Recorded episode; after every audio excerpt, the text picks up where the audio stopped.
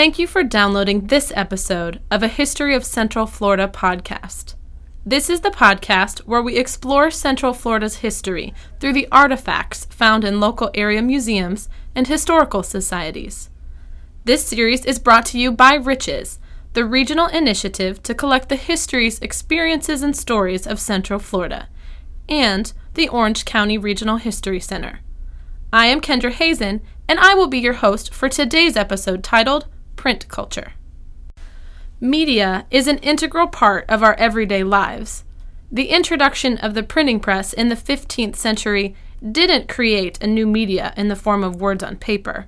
What it did was make the production of books, flyers, and other materials available for a mass audience to consume. From that point, someone's idea or argument could flow from the page to the printer to a mass audience quicker than ever before. With the advent of the printing press, a new form of media communication was invented the newspaper. The newspaper as a media had its start in Germany in the beginning of the 17th century. The newspaper was a mass produced serial publication that was meant to inform and engage a local population. In this episode, we feature objects from two newspaper offices in Central Florida.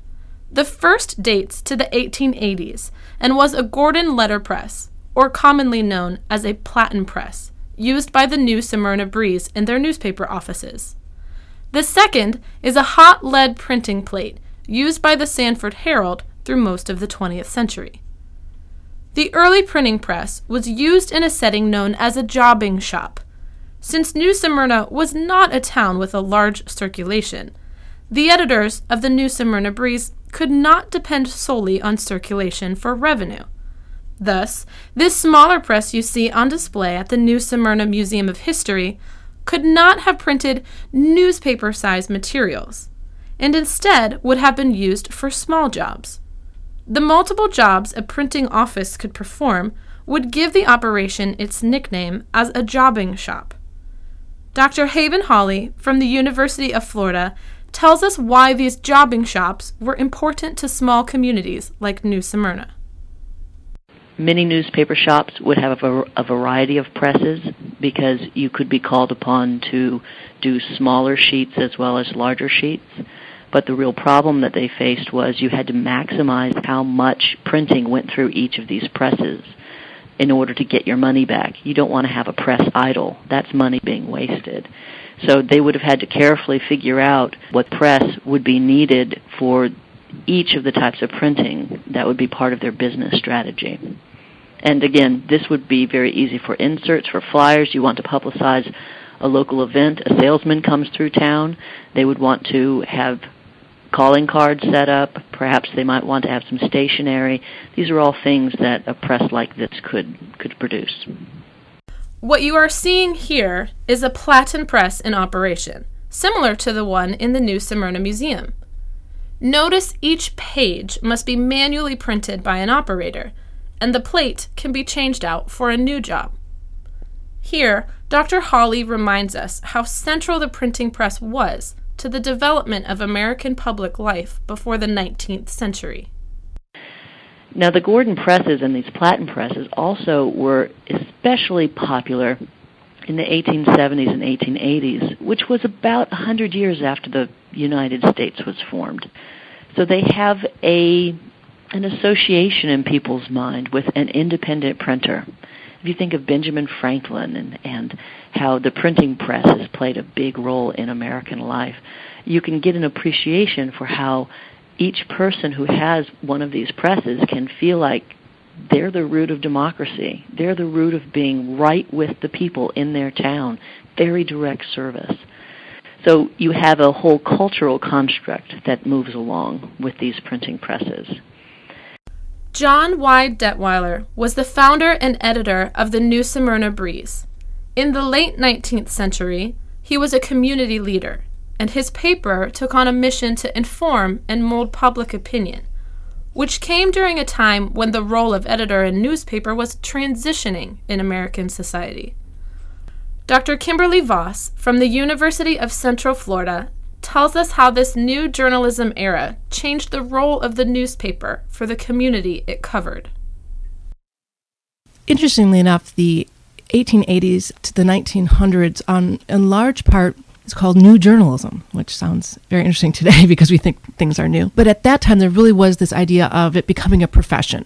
You could almost see an editor at previous years, it's almost like his personal newsletter, right? I mean, his, his opinions, what he cared about, um, it was very much personality driven we saw the beginning of the professionalization of it when we saw a separation from the editorial side and the reporting, um, when suddenly you had to deal with advertisers, um, when it was less of a subscription based concept. And it really did become much more professional. We saw the beginning of professional organizations coming up in both advertising and in journalism at that time. And so you did see less of the editor's voice uh, beginning about that time. The newspaper was everything to the residents of that community. Uh, they had no other source of mass information particularly from a local standpoint. There were magazines at that time, but we didn't have radio yet. Um, you didn't have the newsreels that would be at the beginning of a motion picture. So you really relied on your newspaper for all information.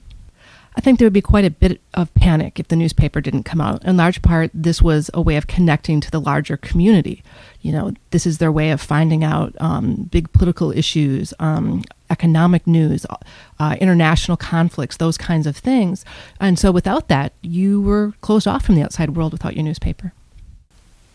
The rotary press, which was used in large scale newspaper operations, had a plate wrapped around the cylinder and did away with the individual pieces of type that the platen press utilized. The Sanford Museum has on display one cylindrical hot lead printing plate. Unlike the New Smyrna Breeze, the Sanford Herald during the middle of the 20th century would have been a dedicated shop to publishing a daily newspaper and not a jobbing shop. Dr. Hawley tells us how these rotary presses would have been operated. The press that would have printed from this curved printing press or a cylindrical printing press would have been a rotary press. And a rotary press has a plate that is wrapped around a cylinder. Now, that wouldn't have worked at all. In fact, it didn't work very well at all when you had individual pieces of type, as in much of the 19th century. But you did have rotary presses being uh, produced commercially and, and quite successfully by the mid 19th century. The single biggest advantage of a rotary press is that you do not have to stop the movement of the plate and the paper meeting together. You can have a continuous movement. The labor process that was that was used and that was actually going out at the time was using linotype or hot lead type setting to set lines of type each of those lines of type would be fashioned into a type of mat from which you could cast a single roll plate. And this plate would fit onto a printing cylinder on the machine. But it, it also allowed you to have that continuous process. Um, you can see that you also have photographs, and those are halftones. So you, everything looks backwards as it would because you have to have it backwards in order to have it right reading when it's completely printed. At the end of production, the metal cylinder would be melted down and reused the next day. By the 1980s, like many other sections of the American economy, newspaper production became more automated. Digital innovations and computer technology made the rotary press obsolete. Dr. Hawley describes this process to us.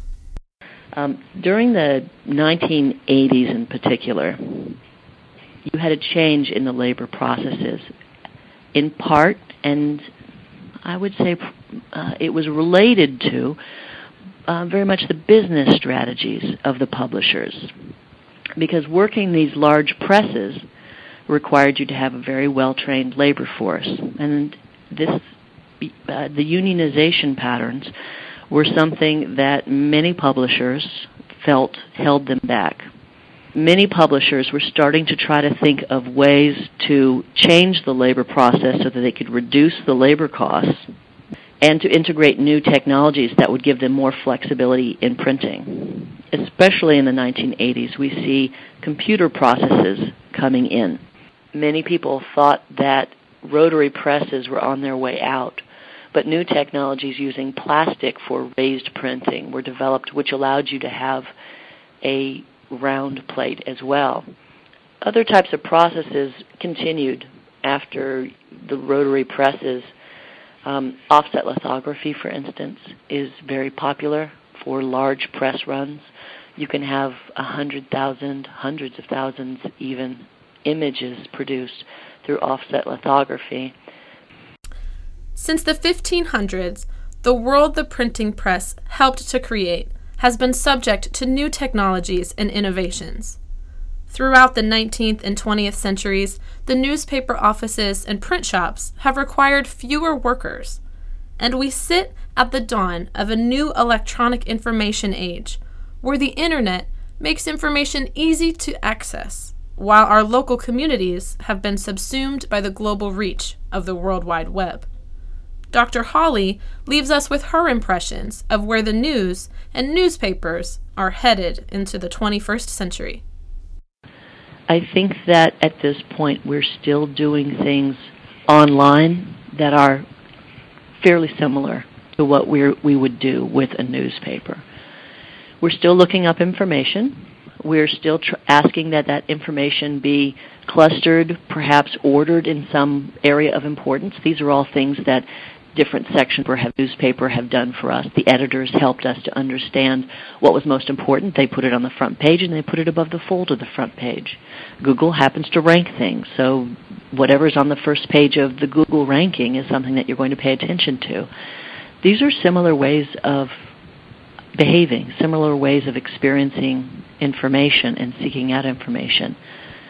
Um, and then I guess finally I would say there there are going to be some very serious effects upon our economy and upon how we view things socially. Um, the access and the PowerPoints that were part of the print world are changing. And at this point, people in the newspaper business have to have their feet in both worlds. You cannot have only digital and you cannot have only print. You have to do both of them because people aren't quite ready for only digital.